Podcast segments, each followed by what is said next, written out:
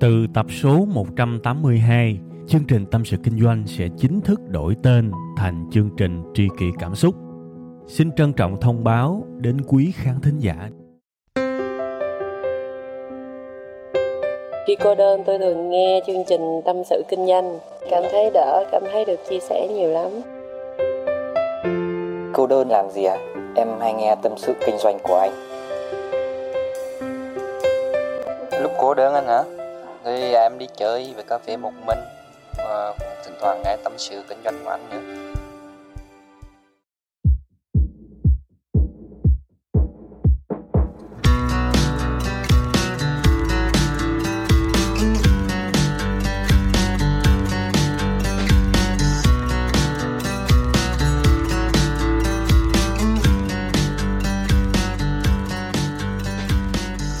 Mến chào tất cả quý vị và các bạn. Rất là vui, rất là hạnh phúc, rất là đã khi mà được gặp lại tất cả quý vị và các bạn trong một tuần mới của chương trình Tâm sự Kinh doanh. Và đây, chính nó đây, đây là Tâm sự Kinh doanh. Và đây là 7 giờ sáng thứ hai hàng tuần. Ok ha. Bữa nay trong một cái bầu không khí vui vẻ, tôi rất muốn chia sẻ với các bạn về một cái chủ đề mà cái gốc của nó thì không có vui nhưng mà cái hoa cái quả thì rất là vui thiệt sự luôn. Và một cái điều vui hơn nữa đó là đây là một câu chuyện đã được đúc rút ra một cái điều gì đó dựa trên chính cuộc đời của tôi. Thành ra ít nhất trong cái lăng kính chủ quan của tôi á nó hiệu quả. Nó có giá trị nó chưa có cũ và nó rất ý nghĩa với chính bản thân tôi.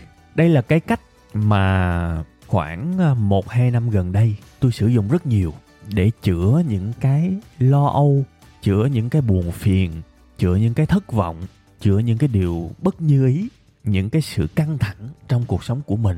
Đương nhiên, nếu các bạn nghe video nhiều, các bạn đọc bài viết tôi nhiều, các bạn nghe chính cái chương trình tâm sự kinh doanh này nhiều á, thì có thể các bạn biết loáng thoáng về cái phương pháp đó. Nhưng đây chắc chắn là cái chương trình đầu tiên mà tôi nói rất kỹ tới cái phương pháp trị liệu đó. Tôi phải dùng cái chữ trị liệu vì nó có tính trị liệu thật các bạn. Vậy thì cái đó là gì? Cái phương pháp nào để chữa những cái sự tiêu cực những cái sự tổn thương với chính bản thân của mình ờ, cái điều đầu tiên mà tôi trình bày với các bạn là tôi sẽ giải đáp chút xíu về cái hiện trạng là tại sao chúng ta lại tổn thương và tại sao chúng ta lại rất là bế tắc trong cái việc mà tự giải quyết những cái nỗi buồn những cái vết thương của mình ha xong cái đó trước đi rồi tới cái phần số 2 thì tôi sẽ bật mí cái cách mà tôi sử dụng ha. Bây giờ mình phân tích trước coi. Tại sao mà khi các bạn buồn á, thì các bạn rất khó hết buồn?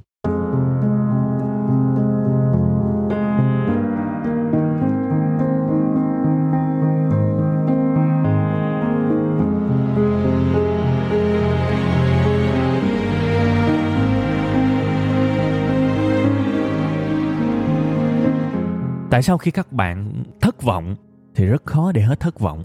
Tại sao khi các bạn hụt hẫng khi các bạn lo âu? Đại khái là một nùi những thứ tiêu cực á, thì quá khó để mà chấm dứt nó. Theo thời gian đó các bạn tôi đúc kết thì tôi thấy cái nguyên nhân số 1 khiến cho những cái nỗi đau nó khó mà chấm dứt được hoặc là nó khó mà giảm được á. Đó là lý do khi các bạn buồn á các bạn và nỗi đau là một. Bạn để ý mà xem bạn và nỗi đau là một. Nỗi đau nó giống như nó nhập hồn vô con người của bạn lúc đó cả một cuộc đời của các bạn mọi lăng kính mà bạn nhìn ở cuộc đời này á nó đều thông qua cái lăng kính nỗi đau đó. Bạn đang buồn thì tất cả mọi thứ đều là buồn hết. Bạn chính là nỗi buồn, mà nỗi buồn chính là bạn.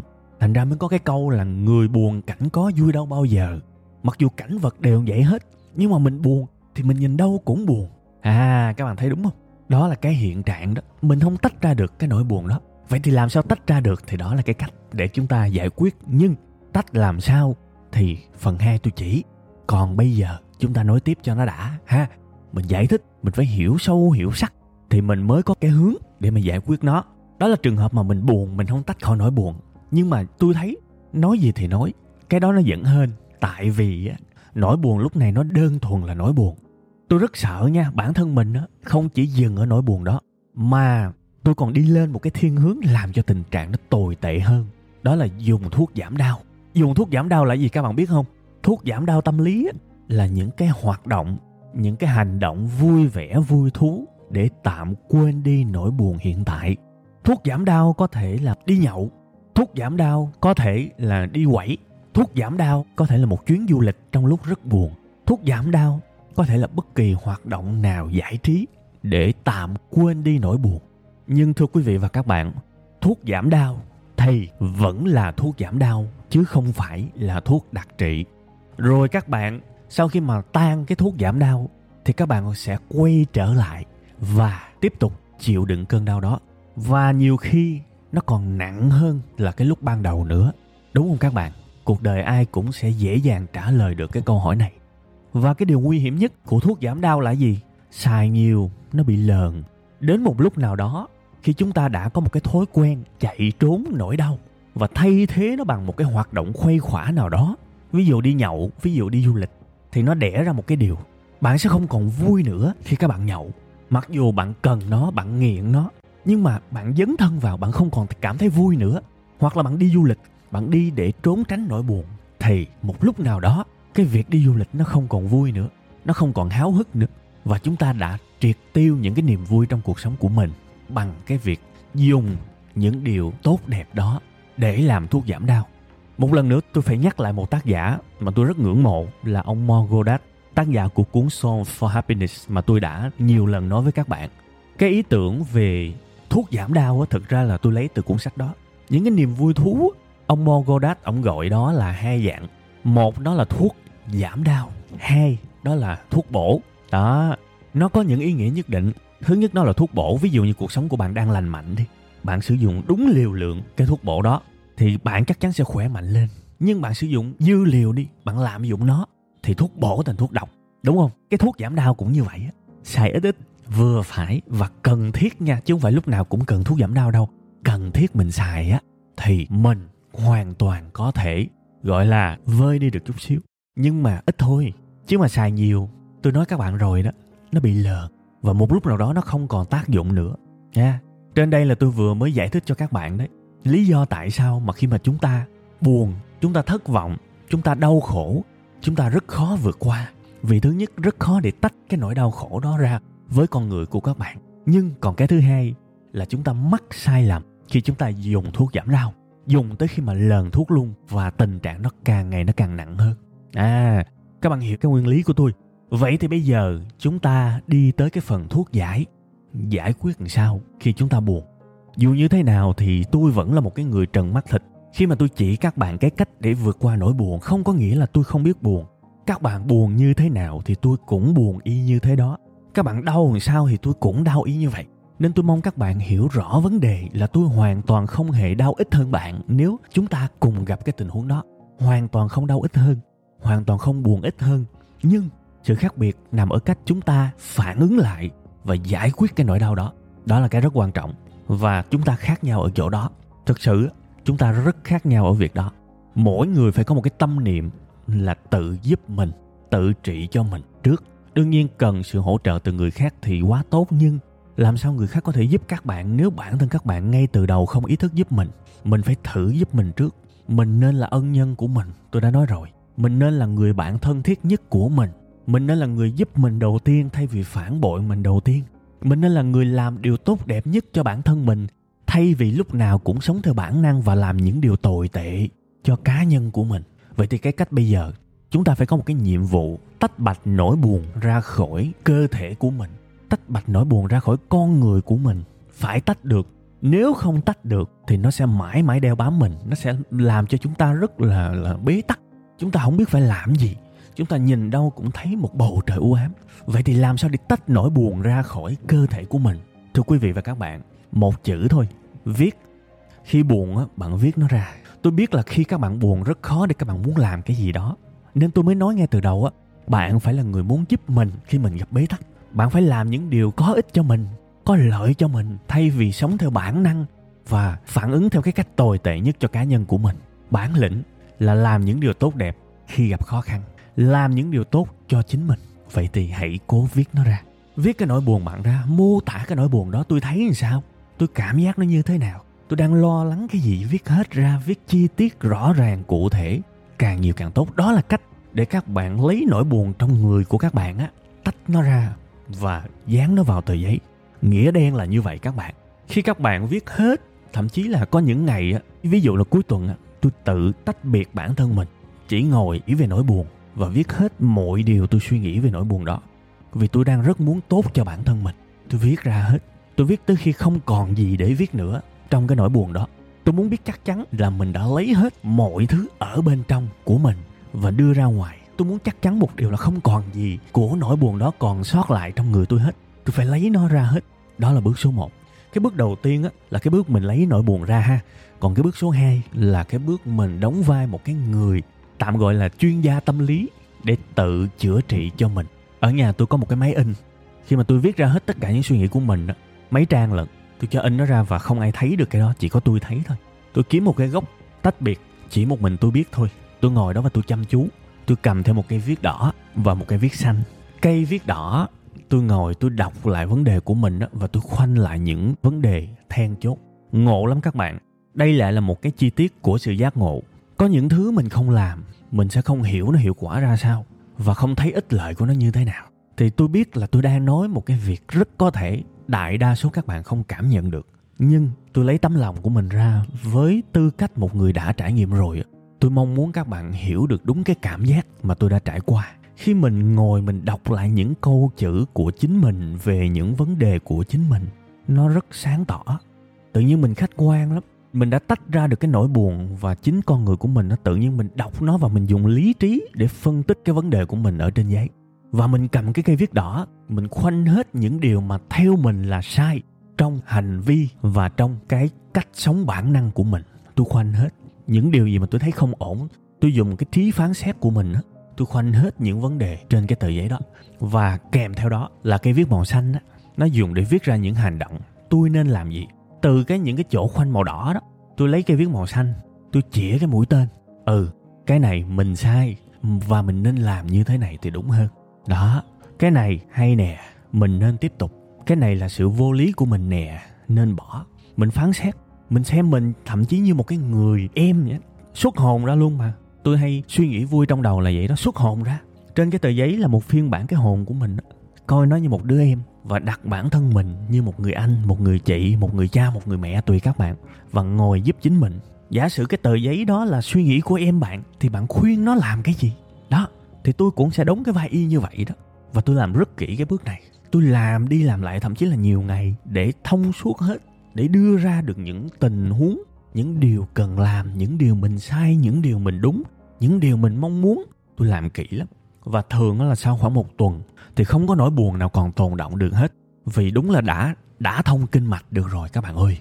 Khi các bạn xuất hồn ra đó, xuất hồn, xuất cái tư tưởng mình ra trên giấy, tự nhiên chỉ cần cái bước đó thôi bạn cầm cái tờ giấy, nó chứa những suy nghĩ của các bạn, nó chứa những nỗi đau, những buồn phiền của các bạn thì lúc này đầu óc bạn tự nhiên nó lại đóng vai một cái quan tòa các bạn. Và lúc này là cái trí phán xét nó lại giúp ích, vì nó phán xét chính cái suy nghĩ của mình, nhưng nó không bị lẫn lộn thì mình đã xuất hồn ra rồi mà. Nếu các bạn ngồi, các bạn nghĩ vu vơ các bạn dùng cái trí phán xét của bạn bạn nghĩ vu vơ mà các bạn không viết ra, thì nó loạn xà ngầu lên. Tại vì bạn và nỗi buồn vẫn còn là một mà chưa có tách ra. Bạn phán xét lung tung, bạn phán xét tùm lum á, bạn tự ti tùm lum á, sao sao không bao giờ là hết được đâu. Nhưng khi mình viết ra, mình biết à chủ thể là trước mặt nè, đối tượng là trước mặt nè, dùng hết sự nghiêm khắc của mình để mà ngồi đó phân tích, nghĩ giải pháp giùm mình. Và dễ nhất là coi cái tư tưởng trên giấy của mình như một đứa con của mình, như một đứa em của mình. Và mình, với vai trò của một người trưởng thành, thì mình khuyên nó nên làm cái gì? À và sau đó hãy làm theo đúng trái tim của mình, làm theo đúng những gì mà chính mình khuyên mình. Tuyệt vời lắm các bạn. Tôi rất cảm ơn và tôi rất biết ơn, tôi không biết là xui khiến như thế nào mà cho tôi được cái khả năng thực hiện những cái điều mà tôi vừa kể với các bạn.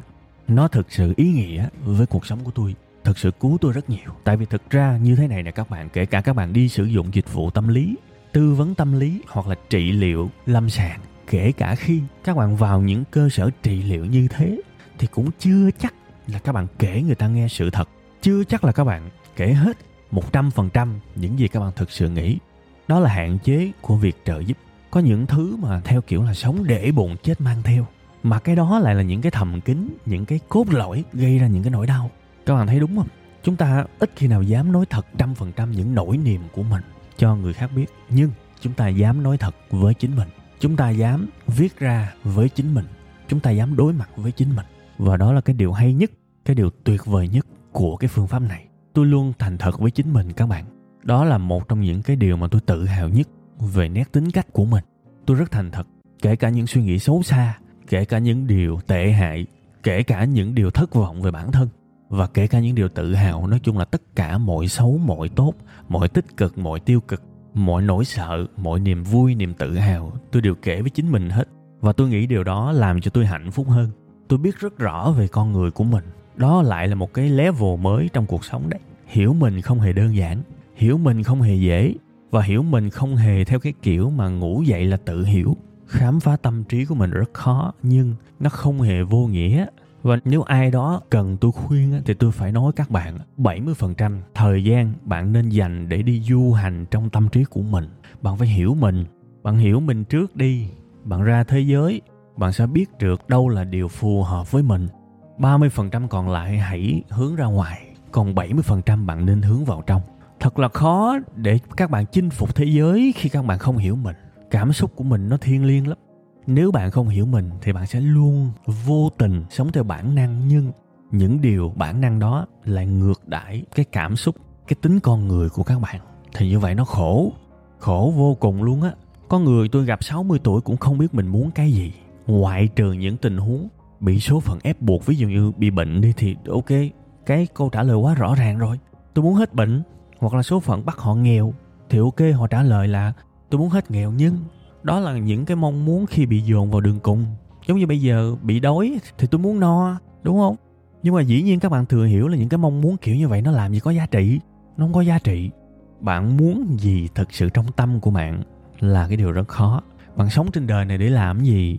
Bạn cảm thấy tự hào về mình, tự hào thực sự nhé là khi bạn làm được việc gì? À có người sống cả đời, từ khi bước chân lên cuộc đời này cho tới khi rời xa vẫn không biết chứ không phải là cứ lâu năm lớn tuổi là tự biết đâu. Khó lắm. Vậy nó phải bắt đầu từ cái việc xuất hồn ra. Những suy nghĩ của các bạn nên được tách bạch ra ở trên giấy. Và chính mình nhìn vào cái phiên bản suy nghĩ của mình.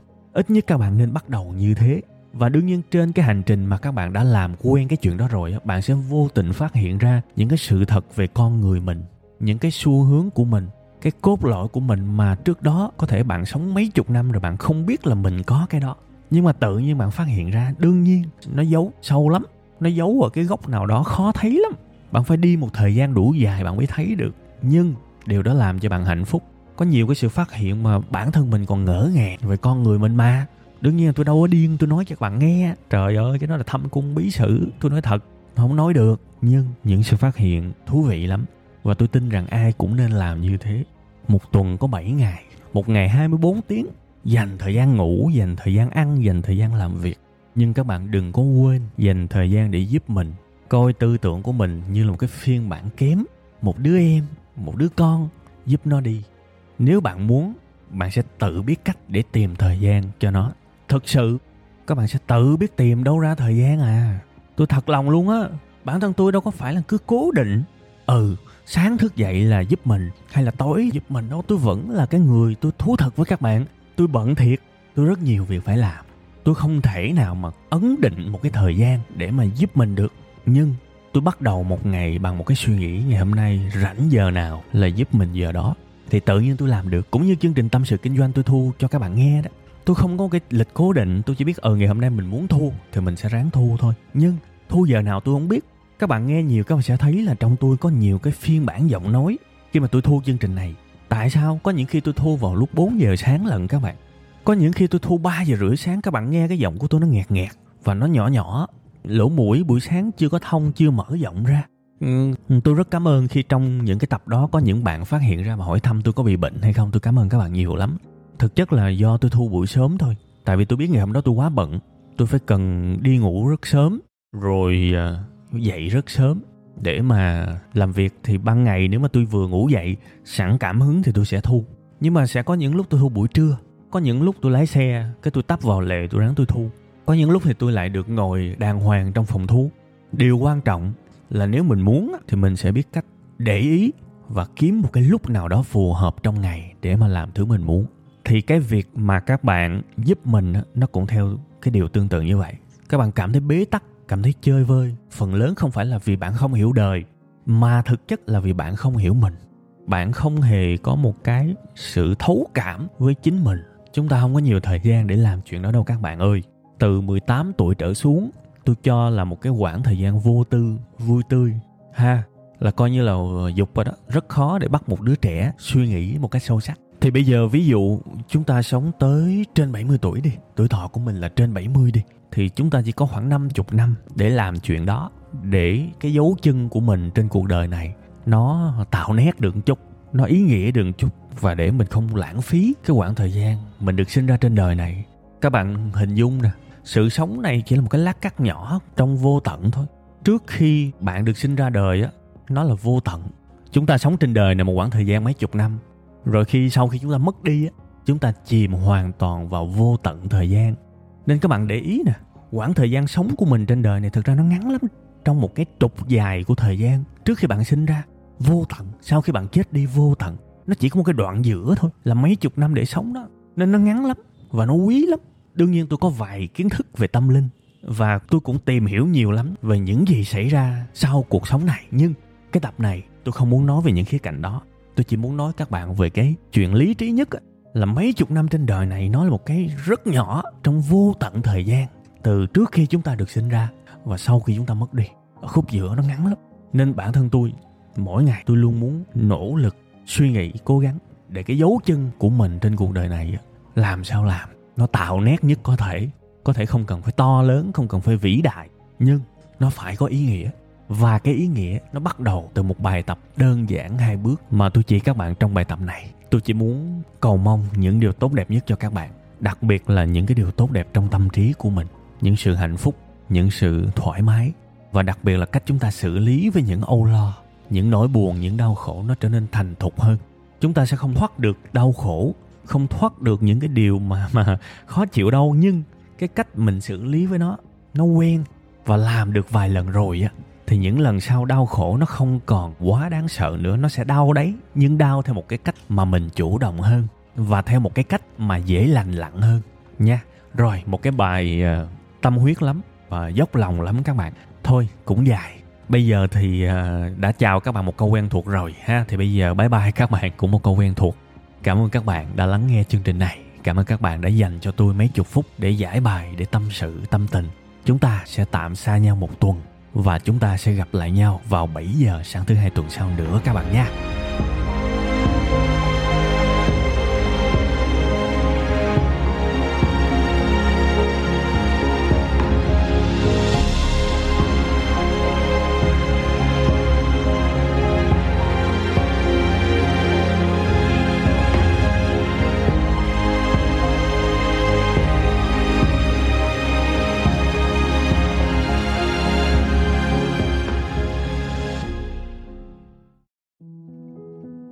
Từ tập số 182, chương trình Tâm sự Kinh doanh sẽ chính thức đổi tên thành chương trình Tri kỷ Cảm xúc. Xin trân trọng thông báo đến quý khán thính giả. Cảm ơn tất cả quý vị khán giả đã ủng hộ và yêu thương chúng tôi trong suốt thời gian nhiều năm qua. Chúng tôi hy vọng chương trình với tên mới sẽ mang đến cho quý vị và các bạn nhiều yêu thương, nhiều sự quan tâm và nhiều cảm xúc hơn. Quý vị và các bạn cũng có thể nghe lại tập 181 ở phần cuối thì ở phần đó tôi có giải thích về lý do tại sao đổi tên chương trình. Tôi hy vọng tất cả mọi người có thể cảm nhận được tinh thần của tri kỷ cảm xúc. Một lần nữa, xin cảm ơn thật nhiều